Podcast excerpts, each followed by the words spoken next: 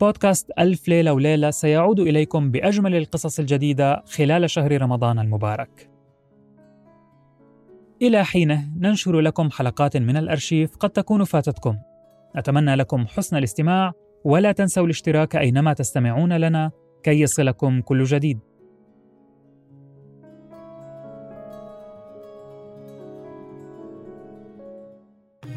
كان يا مكان في بعيد البلدان ملك يسهر ولا ينام إلا على قصص الإنس والجان.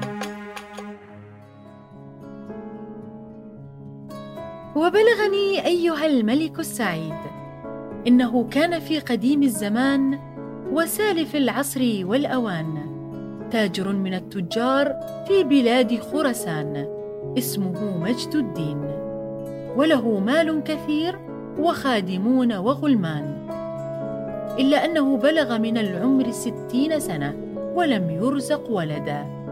وبعد ذلك رزقه الله تعالى ولدا فسماه علي، فلما نشأ الغلام صار كالبدر ليلة التمام. ولما بلغ مبلغ الرجال وحاز صفات الكمال ضعف والده بمرض الموت، فدعا بولده وقال له: يا ولدي، إنه قد قرب وقت المنية وأريد أن أوصيك بوصية. فقال له علي: ما هي يا والدي؟ أوصيك أنك لا تعاشر أحدا من الناس، وتجنب ما يجلب الضر والباس، وإياك وجليس السوء، فإنه كالحداد، إن لم تحرقك ناره يضرك دخانه. ومن أحسن قول الشاعر: ما في زمانك من ترجو مودته، ولا صديق إذا خان الزمان وفى. فعش فريدا ولا تركن إلى أحد، ها قد نصحتك فيما قلته وكفى. يا أبي، سمعت وأطعت، ثم ماذا أفعل؟ افعل الخير إذا قدرت، ودم على صنع الجميل من الناس، واغتنم بذل المعروف، فما في كل وقت ينجح الطلب. وما أحسن قول الشاعر: ليس في كل ساعة وأوان، فستأتي صنائع الإحسان، فإذا أمكنتك بادر إليها، حذراً من تعذر الإمكان. سمعت وأطعت، ثم ماذا أفعل؟ يا ولدي، احفظ الله يحفظك، وسن مالك ولا تفرط فيه، فإنك إن فرطت فيه تحتاج إلى أقل الناس. واعلم أن قيمة المرء ما ملكت يمينه. وما أحسن قول الشاعر: إن قل مالي فلا خل يصاحبني، أو زاد مالي فكل الناس خلاني. فكم عدو لأجل المال صاحبني، وكم صديق لفقد المال عداني. ثم ماذا؟ يا ولدي، شاور من هو أكبر منك سناً، ولا تعجل في الأمر الذي تريده، وارحم من هو دونك يرحمك من هو فوقك. لا تظلم أحدا فيسلط الله عليك من يظلمك.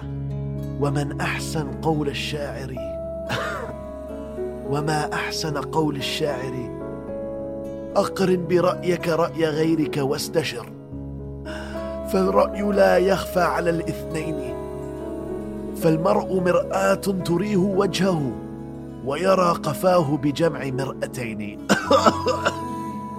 فهذه وصيتي لك، فاجعلها بين عينيك، والله خليفتي عليك.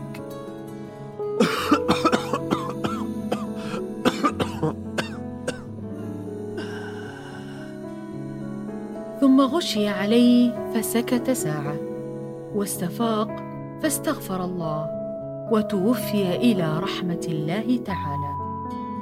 فبكى عليه ولده وانتحب، ثم أخذ في تجهيزه على ما يجب، ومشت في جنازته الأكابر والأصاغر، وصار القراء يقرؤون حول تابوته، وما ترك من حقه شيئاً إلا فعله، ثم صلوا عليه وواروه التراب، وكتبوا على قبره هذين البيتين: خلقت من التراب فصرت حيا، وعلمت الفصاحة في الخطاب، وعدت إلى التراب فصرت ميتا، وكأنك ما برحت من التراب.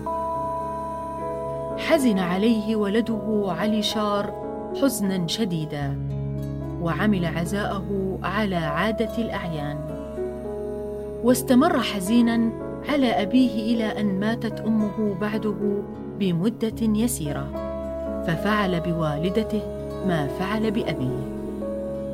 إنا لله وإنا إليه راجعون. ثم بعد ذلك جلس في الدكان يبيع ويشتري، ولا يعاشر أحداً من خلق الله تعالى، عملاً بوصية أبيه، واستمر على ذلك مدة سنة. وبعد السنة دخلت عليه النساء الزواني بالحيل، وصاحبوه حتى مال معهم إلى الفساد، وأعرض عن طريق الرشاد، وشرب الراح بالأقداح، وإلى الملاح غدا وراح، وقال في نفسه: إن والدي جمع لي هذا المال، وأنا إن لم أتصرف فيه فلمن أخليه؟ والله لا أفعل إلا كما قال الشاعر: إن كنت دهرك كله تحوي إليك تجمع، فمتى بما حصلته وحويته تتمتع. وما زال علي شار يبذل في المال آناء الليل وأطراف النهار، حتى أذهب ماله كله وافتقر، فساء حاله وتكدر باله، وباع الدكان والأماكن وغيرها، ثم بعد ذلك باع ثياب بدنه، ولم يترك لنفسه غير بدلة واحدة. فلما ذهبت السكرة وجاءت الفكرة، وقع في الحسرة، وقعد يوما من الصبح إلى العصر بغير إفطار، فقال في نفسه: أنا أدور على الذين كنت أنفق مالي عليهم، لعل أحدا منهم يطعمني في هذا اليوم. فدار عليهم جميعا، وكلما طرق باب واحد منهم ينكر نفسه ويتوارى منه، حتى أحرقه الجوع، فذهب إلى سوق التجار، فوجد حلقة ازدحام والناس مجتمعون فيها، فقال في نفسه: يا ترى ما سبب اجتماع هؤلاء الناس؟ والله لا أنتقل من هذا المكان حتى أتفرج على هذه الحلقة. ثم تقدم فوجد امرأة خماسية معتدلة القد موردة الخد قاعدة النهد، قد فاقت أهل زمانها في الحسن والجمال والبهاء والكمال، وكانت تلك المرأة اسمها زبرد، وكانت قد جاءت إلى السوق مع أبيها بحثاً عن عريس ومهر. فلما نظرها علي شار تعجب من حسنها وجمالها، وقال: والله لا أبرح حتى أنظر القدر الذي يبلغه مهر هذه المرأة، وأعرف الذي يفوز بقلبها. ثم وقف بجملة التجار، فظنوا أنه يريد أن يعرض مهرا، لما يعلمون من غناه بالمال الذي ورثه من والده. ثم أن أبا زمرد وقف على رأسها وقال: يا تجار، يا أرباب الأموال، من يفتح باب المهر ليتزوج ابنتي سيدة الأقمار، الدرة السنية زمرد السنورية، بغية الطالب ونزهة الراغب، فافتحوا الباب، فليس على من فتحه لوم ولا عتاب. فقال بعض التجار: علي بخمسمائة دينار. وقال آخر: وألف. فقال شيخ يسمى رشيد الدين، وكان أزرق العين قبيح المنظر: وألفين. وقال آخر: وألفان ونصف. فقال الشيخ: بثلاثة آلاف ونصف دينار. فحبس التجار ألسنتهم وسكتوا، فتشاور الأب مع ابنته وقال لها: يا بنتي، أنا حالف ألا أعطيك إلا لمن تختارينه. إن هذا التاجر يريد أن يتزوجك، فما رأيك؟ فنظرت إليه فوجدته كما ذكرنا، فقالت لأبيها: أنا لن أتزوج شيخاً أوقعه الهرم في أسوأ حال، ولله در من قال. سألتها قبلة يوماً وقد نظرت شيبي وقد كنت ذا مال وذا نعمي، فأعرضت بالصد عني وهي قائلة: لا والذي خلق الإنسان من عدم، ما كان لي في بياض الشيب من أرب، أفي الحياة يكون القطن حشو فمي. فلما سمع أبوها قولها قال لها: والله يا ابنتي أنك معذورة، وقيمتك عشرة آلاف دينار. ثم أعلم الشيخ رشيد أنها ما رضيت به، فتقدم إنسان آخر وقال: علي بما أعطى فيها الشيخ الذي لم ترضى به. فنظرت إلى ذلك الرجل فوجدته مصبوغ اللحية، فقالت: ما هذا العيب والريب وسواد وجه الشيب؟ وأنشدت هذين البيتين، قالت: أراك خضبت الشيب، قلت لها: سترته عنك يا سمعي ويا بصري. فقهقهت ثم قالت: إن ذا عجب، تكاثر الغش حتى صار في الشعر. فلما سمع أبوها شعرها قال لها: والله إنك صدقت. فقال التاجر: ما الذي قاله؟ فأعاد عليه الأبيات، فعرف أن الحق على نفسه وتنازل عن عرضه. فقال لها أبوها: يا ابنتي، انظري من يعجبك من الحاضرين وقولي عليه حتى أزوجك له. فنظرت إلى حلقة التجار وتفرستهم واحداً بعد واحد، فوقع نظرها على علي شار، فنظرته نظرة أعقبتها ألف حسرة، وتعلق قلبها به، لأنه كان بديع الجمال وألطف من نسيم الشمال. فقالت: يا أبي، أنا لا أتزوج إلا لسيدي صاحب هذا الوجه المليح والقد الرجيح، الذي قال فيه بعض واصفيه: أبرز وجهك الجميل ولام من افتتن، لو أرادوا صيانتي ستروا وجهك الحسن. فلا يمكنني إلا هو، لأن خده أسيل ورضابه سلسبيل، وريقه يشفي العليل، ومحاسنه تحير الناظم والناثر، صاحب الشعر الأجعد والخد المورد واللحظ الساحر، الذي قال فيه الشاعر: وشادن بوصال منه وعدني، فالقلب في قلق والعين منتظرة، أجفانه ضمنت لي صدق موعده، فكيف توفي ضمانا وهي منكسرة. فلما سمع التجار ما أنشدته من الأشعار في محاسن علي شار تعجبوا من فصاحتها وإشراق بهجتها.